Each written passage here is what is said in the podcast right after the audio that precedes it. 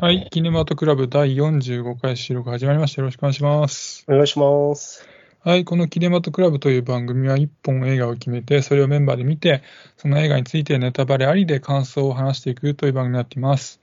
はい、それで今喋っているのが、是枝監督の好きな作品が、海よりもまだ深くの頭脳少年と言います。よろしくお願いします。お願いします。します。えー、是枝監督の好きな作品は万引き家族です。サネです。よろしくお願いします。はい。で、なんで是枝監督の好きな作品の話をしているかというと、えー今回は現在劇場公開中の是枝監督の最新作、ベイビー・ブローカーについて語っていこうと思います。はい。じゃあまずあらすじです。古びたクリーニング店を営みながら、借金に追われるサンヒョンと赤ちゃんポストのある施設で働く児童養護施設出身のドンスには、ベイビーブローカーという裏家業があった。ある土砂降りの雨の晩、二人は若い女ソヨンが赤ちゃんポストに預けた赤ん坊をこっそりと連れ去る。しかし翌日思い直して戻ってきたソヨンが赤ん坊がいないことに気づいて警察に通報しようとしたため、二人は仕方なく赤ちゃんを連れ出したことを白状する。赤ちゃんを育ててくれる家族を見つけようとしていたという言い訳に呆れるソヨンだが、成り行きから彼らと共に養父母探しの旅に出ることに。一方、サンヒョンとドンスを検挙するため尾行を続けていた刑事のスジンとイは、決定的な証拠をつかもうと彼らの後を追うが、点々点というえーあらすじになってます。はい。で、監督が、えーさっきも名前出しましたが、是枝裕和さんで、えー2019年にカトリーヌ・ドヌーブを主演にして撮られた真実真実以来、え3年ぶりのえー新作となっています。はいはい。で、キャストが、えーブローカーの2人がですね、えーサンヒョン役が、えーソン・ガンホさん。で、ドンス役が、えーカン・ドンウォンさん。で、母親の、えーソヨン役がイ・ジウンさん。で、警官の一人、えースジン役が、えーペ・ドゥナさん。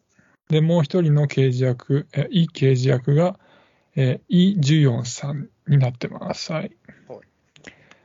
はい、じゃあ情報はまあそんなところで、えーじゃあ早速感想語っていこうと思うんですが、えーサネさんはベビーブローカーはどうでしたでしょうか？はい、えっ、と、まあ、テーマが赤ちゃんポストっていうことで、まあ、本当の親ではない人に育てられる人って、まあ、実は実際でも結構いるかなって思ってて、はい。こういう捨てられるっていう行動以外でも、例えば親が離婚した後に再婚したりするパターンですけど、はいはい。まあそういう人はこの作品みたいに親が犯罪者とか子供を捨てる能力がない場合に、はい。えっと、里子のような人が育てた方が子供が社会的な成功を手にする可能性は高いだろうなって思ったりもしつつも、はい。まあ、今回演じ、カン・ドンウォンが演じる主人公のパートナーであるユン・ドンスのように、なんか生まれてきてよかったのか悩んだりうん、はや母親からの愛をずっと求め続ける苦しさもあるんだろうなと思ったりしてうん、あの、是枝監督の代名詞みたいな感じであはいる、血が繋がってないのは家族と言えるのか、どうなのかっていうことを今回も考えさせられましたね。はい。で、結構刺激的なテーマであると思うんですけど、いその割にはなんか単調な作品なイメージもあって、はいこれは是枝作品の特色でもあるのかなって思うんですけど、はい俗に言う韓国映画ってなんか泣いたり叫んだり、もっとドラマティックな演出をしがちだと思うんですけど。この作品だとずっとリアルなテンションで進んでいくので、ちょっと途中眠くなったりもしましたね。で、演出としては単調なんですけど、ストーリーの結末は全く予想できなくて、うんラストは僕としてはすごいハッピーエンドに撮れたので、はいなんかもう一回見たいなって思う作品でしたね。はい。とりあえずそんなとこです。はい。いや僕としてはですね、まあ、サネさんと近いところもあるんですけど、なんかね、無駄だなって感じる箇所もが多かったりね、なんかだらだら長くてちょっと退屈だったんですよね。うん。で、なんかそれに加えて、なんで今そのシーン入れるのかなみたいな不可解な部分もあったりもしたような作品で、でまあ、具体的に言うと、まずなんかだらだら長いなと思ったのは、あのドンスが育ったあの養護施設のシーンが結構割と前半の方であるんですけど、うん。あそことか、あとはあの、まあ、終盤、ペルナが演じた警官の主人が、あのまあ、夫となんか長々車の中で電話するシーンとかあって、はいはいはい。あそこ早く終わんねえかなみたいな感じになったりとか、うん。まあそんな感じで、なんかそ、そんだけのなんか長い尺使う必要性を感じなかったところが結構あって、うん。で、あとなぜその今なんだって思ったのは、あの終盤、あのサンヒョンがあの別れたつこの実の娘と会うシーンが入る入ってくるんですけど、はいはいはい。なんでこんなもう本当に終わりも終わりのタイミングでそんな新しい要素が入ってくるのかなみたいな、結構戸惑ったりしたんですよね。に。うん。で、まあ、あとちょっと話変わって、あの、で、まあ、本作ってね、それに加えてなんか話がね、こう横に広がりすぎてると思ってて、うん。そのいろんな要素が多すぎる気がしてて、その、なんかただでさえ、その、なんか冗長で、こう興味失いかけてるのに、なんかあれやこれやいろいろ出てくるんでうん、なんかね、ちょっともういいかなって感じになっちゃうんですよね。うんその、まずその大前提として子供はどうなるんだろうってのあるじゃないですか、まず。うん、そうですねで、はいサンヒョンとドンスは刑事たちに逮捕されるのかどうかっていうのがあるわけですね、うんもちろん。もちろんこれはいいんですけど、うん。そこからその、ドンスの養護施設での体験の話とか長く長く続いたり見たりとか、うん。で、そソヨ、あの母親のね、ああいつがその実際人殺したっていう話になってきて、うん。まあ一つ殺人事件が起きてるけども、ちょっと、うんっていうのと、で、まあさっきも言ったんですけど、サンヒョンと娘の関係が急にまた終盤ポンと入ってきたりとか、うんまあ、そんな感じで、まあ、要素が多すぎる結果、その描ききれていないものも多かったと思うんですよね、ちゃうんと。ん。で、まあそこが個人的にしっくりこなかったんですよね。うん、で、あとはね、あの、劇中の登場人物にね、魅力ないなと思って、ああ。あの、キャスト自体は素晴らしいんですけど、ねうんソン・ガンホさんとか、ベルナさんとか、出てるんで、ただね、そのキャストのね、魅力をね、その登場人物の魅力が全然超えてこないんですよ、僕の中で。ガーッと。うん。うんそれも残念だったし、で、あとね、作品のメッセージとして、その、まあ人の誕生は、なんていうかな、無条件に尊いっていうか、まあそういうのがあったと思うんですけど、うん。そのメッセージもなんか表層的っていうか、なんかちょっと浅浅いんじゃないかっていうような、うん。それはそうなんだけどみたいな感じで、あんまり刺さんなくて、まあ、そんな感じで、ちょっと退退屈で、僕もうとうとしちゃいました、特にう終盤。ん。うん。そんな感じです、とりあえず。あのーサンヒョンの娘のシーンは、はい。おそらく、さっき僕が言った、その本当の親ではない人に育てられるっていうのはが、えっと、捨て、捨て子っていう言葉は使っていいのかな？捨て子以外にもあるよねっていうのを、なんか無理やり押し込んだ感っていうのはうん。ちょっとありましたね。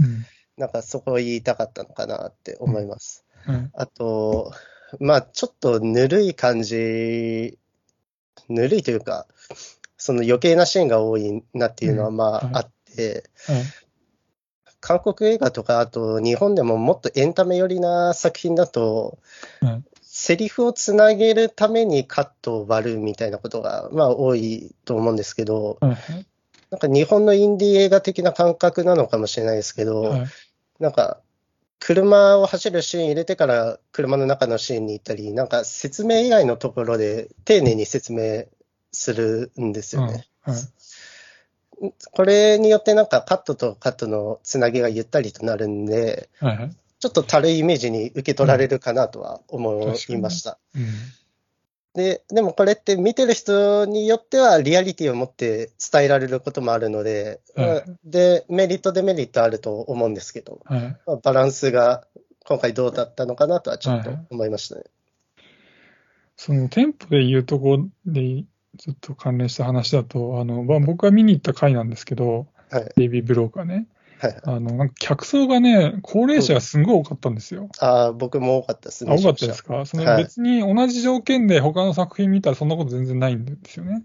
うんだから、そのベイビーブローカーの特徴だと思うんですけど、で、そこで思ったのが、なんかもう是枝監督って、その、例えばその山田洋次監督みたいに、その、うんなんか高齢者が支持する監督になんかなりつつあるのかなとか思って、ああ、その前作って、あの、まあ、真実っていう映画撮ったんですけど、まあ、往年の名女優の、もう70近いのかな、カトリーヌ・ドヌーブっていう、まあ、人を主演に迎えてるあたりも含めて、まあ、ももちろん若い人って誰も知らないと思うんですけど、まあ、そうでもお年寄りにとってはね、ああっていう、多分わかると思うんですけど、うん。まあそ、そういうのも含めてなんかそう感じて、で、なんかそう考えると、この作品の、まあ、僕ら見ると、なんか緩いなっていうかね、だるいなみたいなテンポも、高齢者の人にはなんか割と自然にスッとこう馴染むっていうか、入っていくっていうか、そんな風になってるのかな、とかもちょっと思いましたけどね。うんまあ実際はどうかはちょっとわかんないですけど。うん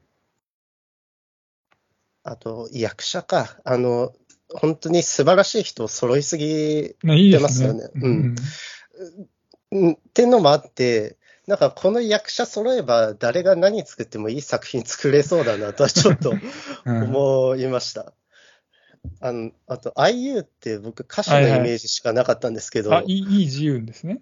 はい。はいはいはいすごいなんか自然な演技がうまかった。ね存在感あって演技も良かったですよね。うん、びっくりしましたね。めちゃめちゃ可愛いですね。あの、いい。うん。可愛いしね。あの、うん。演技もうまくてびっくりしました。韓国で国民の妹って言われてるでしょ、なんかね。あ、そうなんですね。そうそう。なんかそういう国民みんなが好きみたいな、そういうのもわかるぐらい、ああ、確かに、なんか人気ありそうな子だなと思いましたね。うん。あの、めちゃくちゃ売れてる歌手っていうイメージしかなかった。僕は歌手、歌手ってこと知らなかった、逆に。逆にああ、そうなんですね。ここれで初めて見たから。うんうん。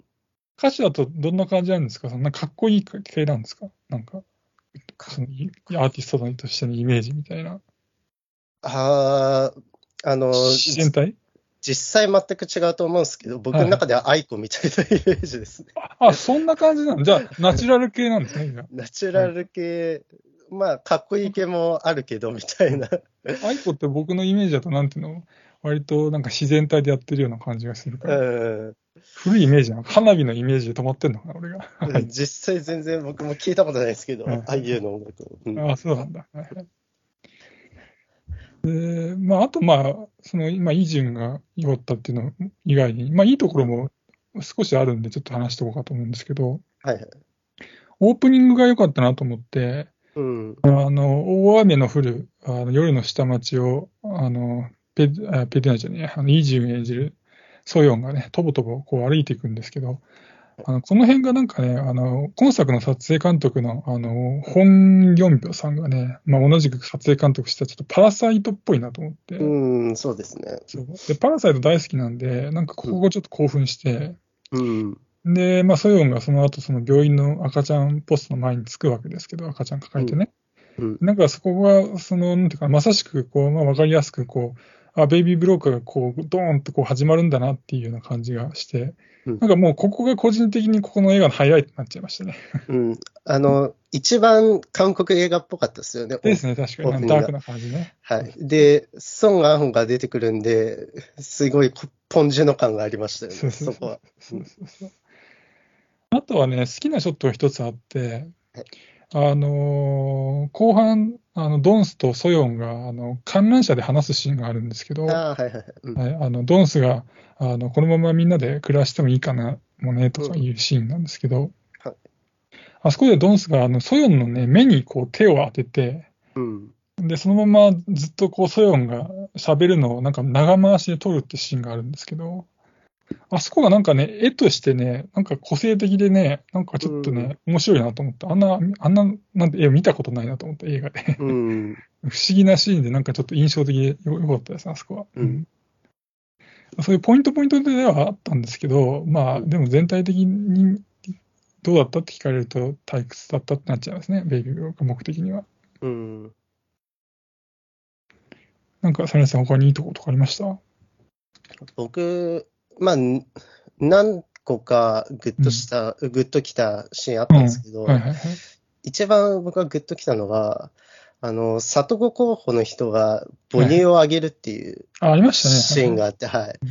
あそこがすごいなんかね、心に来て、うん。まあ、おそらくじ実の母より里親の方がちゃんと育てられるうん。感じがしたし、実の親よりも親らしい行為がはいはいそこでは行われうんてて、はい。で、それが分かってて、実の母は見てたと思うんですけど、はい。それがね、なんとも言えない気持ちになりましたね。はい。で、またそこで良かったのが、IU が泣いたりわめいたりしなかったことで、ああ確かにね。うんうんそれがリアリティやって良かったですね。確かにあそこで分かりやすく涙とか流して、それがアップになったりして安っぽいですもんね。なんかうんねちょっとね、そうなんです。あの、うん涙流して顔のアップっていうのが、はいはいあの、やりがちだと思うんですけど、はいはい。うんそうじゃなくて、すごい良かったなと思います。安っぽい方がでありそうで怖いですね。絶対あります。うんで、あれですね、その里親で思ったのが、その里親ってあの夫婦も多分そうだと思うんですけど、不妊治療とかで結構苦労してね、うんその作ろう、子供作ろう作ろうとしてるのは結局作れないっていう経験があるから、そのやっと自分の、まあ、養子というかね、里子なんですけど、そのとはいえ、その自分たちが子供をやっと手にすることができたっていうことで、うん確かにサネさんの言う通り、実の親よりも下手したら、その大事に育てるというかね、よりせうん責任感を感じてとか、そういうのあるかもしれないですね、確かにね。うんうん。あの、映画はい。自体とはちょっとそれるんですけど、はい赤ちゃんポストってあった方がいいと思いましたか、まあ僕はあった方がいいと思ってますね。はい。うん。まあ理由としては、まあ、なんていうのかな。あその若くてね、その若かったり、まあ、いろんな事情があったりして、まあ、うん育てられない人って、まあ、いるわけで、やっぱり。でも、まあ、うんできちゃったものがしょうがないっていうのは、うんもちろんその中中絶という選択肢は僕は全然ありだと思ってるんですけど、まあう、ん。中絶できない期間っていうのは、もうなっちゃった場合は、うん他に選択肢がないわけですからね。うん。で、そうなった場合は、やっぱり、うんその、何かその最後の選択肢ってあった方がいいと思うし、その、まあうん僕としては、その、なんていうのかな、子供っていうのは、その、家族が、もちろん家族が育てられれば家族が育てればいいればいいんですけど、うん。必ずしも家族が育てるべきだとは思ってなくて、もちろんそうんの養子とか、あの里子とかもそれもいいし、それだけじゃなくて、なんていうのか、もっと大きな、そのまあ、その国が育てるっていうか、町が育てるとかね、うん。そういう感じで、そのな考え方でいった方が、やっぱり救える子供も多いし、しより幸せになれる子供も多いと思うんで、僕は全然ありだと思いますけどね、うん。赤ちゃんとしてうん。サネさんはどうなんですか？僕もね、まあ、あった方がいいと思う派なんですけど、なんでかっていうと、まあ、あってもなくても、はい。その捨てられる子とか育児放棄される子の数自体は変わらないと思ってて、僕も捨てるっていう行為を肯定できないっていうのを前提とするんですけど、はい。まあそういう捨ててしまう、まあ一般の社会から逸脱されてるっていうルートを取ってしまう人の行動を覆せると思えないんですよね。それがあるかないかで。んなんで、まあす捨ててしまう人は捨てて、まあとりあえずもっていう思う人は産むと思うんで、うんなんかこの行為自体はどういう施設もがあっても変わらないし、宗教観もちょっと影響してくるのかなと思ったりして、うんで、そこで、あその、子供がより救われる選択肢が多い方がいいかなと思うんで、あった方がいいなって、あの、思いました。はい。うんまあでもあれですよ、日本は本当に数が少なすぎますよね。確か、い僕が知ってるところだと一箇所、もうあ、でもさすがに一箇所ってことはないのか。有名なところは熊本だっけなってちょっと忘れましたけど、一、箇所あ熊ります。本に、はい、うん一箇所あるんですよね。うん。それ以外ってあんま聞かないんだよな。メディアに出てこないだけなのかな。いやなんか確か一箇所だけ、あ、そうだ。だったまあ、まあ、はいどっち、どちらにせよものすごい数が少ないのは確かなはずで、うん、僕はもっともっとあってもいいと思うんですけどね、本当に。うんうん、やっぱ命が助かるに越したことないですからね、どんなこと、どうそのいろいろあるともね。うん、思っちゃう。まあだからここで言うとこのよく、まあ保守的な人が反論としては、その赤ちゃんポスターが仮にそのいろんな箇所にあったら、その子供を作るということのうん責任感がうん、まあ、本来必要なんだけど、それがない人たちがどんどん作っちゃって、どんどんどんどんその、なんていうか、手放しちゃったらどうするんだみたいなのあるんだけど、うん。そんな人、僕、そんないっぱいいないと思うんですよね。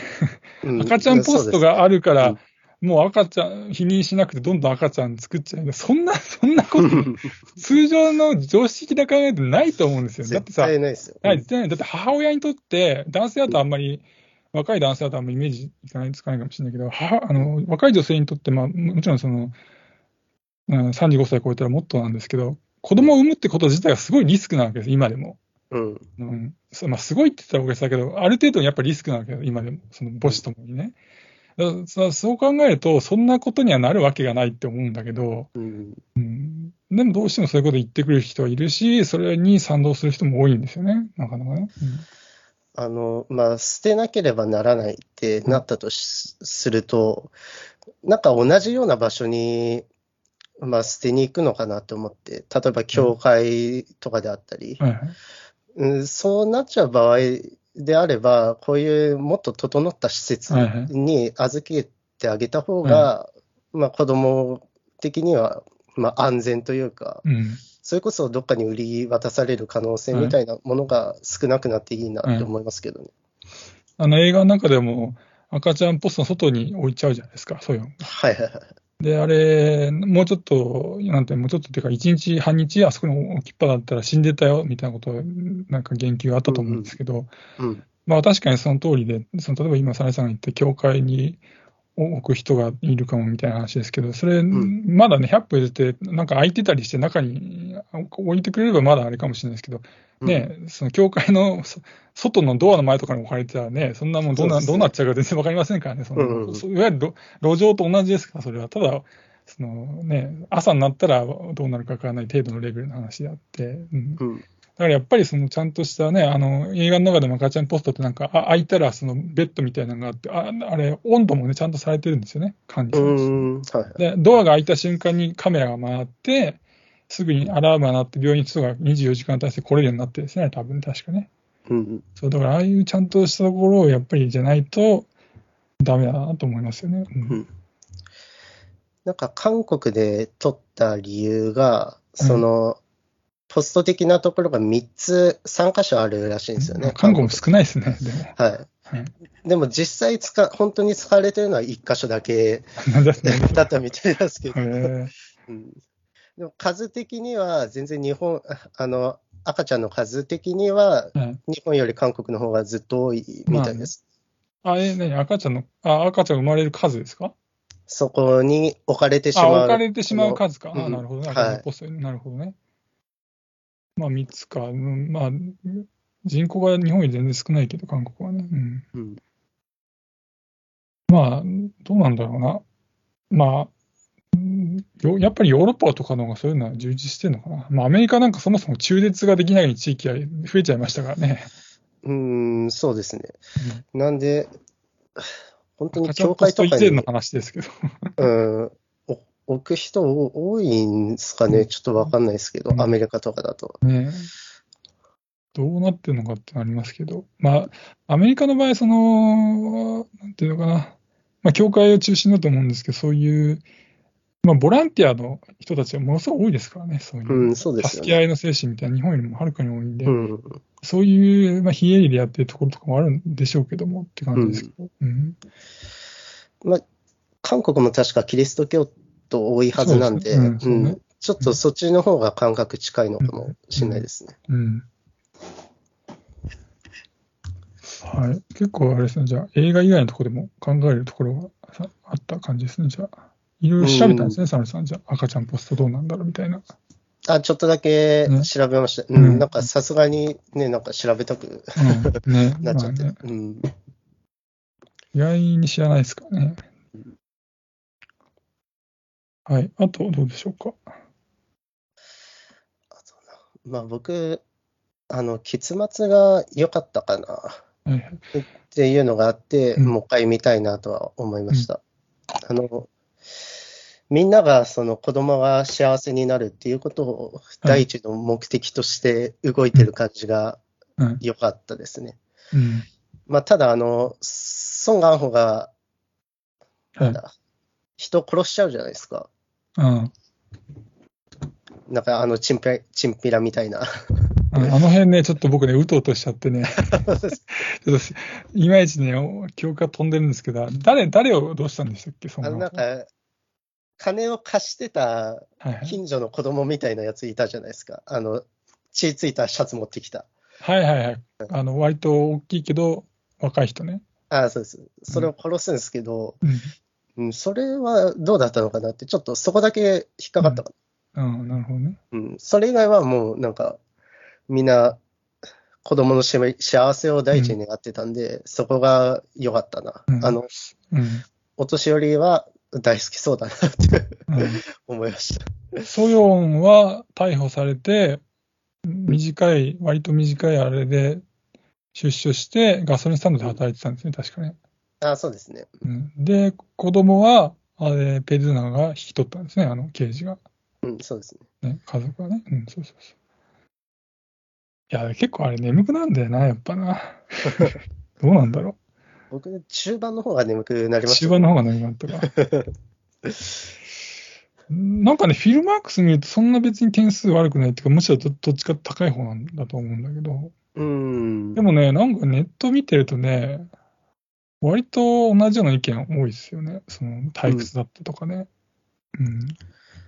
あれ、是枝監督作品的にはどうですか？僕そんな見てねそんなに見てないんですけどね、これで作品。うんまあでも、万引き家族僕も好きだったし、はいはい。さっきややあげた海よりもまだ深くとかも好きだし、まあでもうん他の作品はあんま見てないんだよな。さやさん見見たことありますか？あの、なんだっけ？そして父になるだっけ？とか。いや、僕、えっと、万引き家族と海町ダイアリーぐらいですね。ああ見たことあるの。うん。海町ダイヤリーもなんか途中で挫折しちゃったんだよな。本当になんか、なんか、海をぼーっと眺めてるかのような気分になるんだけど、うん。それ以上のものが途中まで来なかったから、なんか、もうね、あ ゆったりしてませんあれにうん関しては、キャストを見るためだけに、キャストすごいですよね、あれね。綾瀬はるかとか広瀬すずを見るためだけに見てましたけど。僕もあれキャストすごいからさすがに見ようと思ったけど、途中で見見やめちゃうんだよな。あの、万引き家族と比べたら、僕も万引き家族の方が、うんあの、面白かったですね。うん僕今思い出したんですけど、万引き家族劇場で見たんですけど、万引き家族もお年寄り多かったんだよな。ああ、あれはあの、万引き家族って賞取ったじゃないですか。パルムドールだっけ？あの、フラン、違ったっけ？あの、なんか取ったじゃないですか。はいはいはい。だから、その、なんていうの、普段映画館に来ないような人までき来てるからこういうことになってるのかなと思ったら、いや、今回見に行ったら、年寄りばっかやんけ、みたいな。あれでもうそういう監督なの？みたいな思っちゃいました。なんかでも、ベイビー・ブローカー予告見たときはもっと面白そうだったんだけどな。ああそんな悪くはないうん。と思いましたけどね。うん、なるほどね。まあ確かに眠くはなりましたけどね。すげえ。まあ、テンポ感なのかなやっぱ眠くなる、眠くならないが。うん、それこそ、今時なカットのつなぎ方ではうんないないっすね気がする。ううんん。一世代、二世代前の映画見てるような感じがありましたけど。うん。はい。あと、大丈夫ですか？まだそんなとこです。はい。じゃあ今日はこのようにしておきましょう。はい。ありがとうございました。失礼します。ありがとうございました。はい。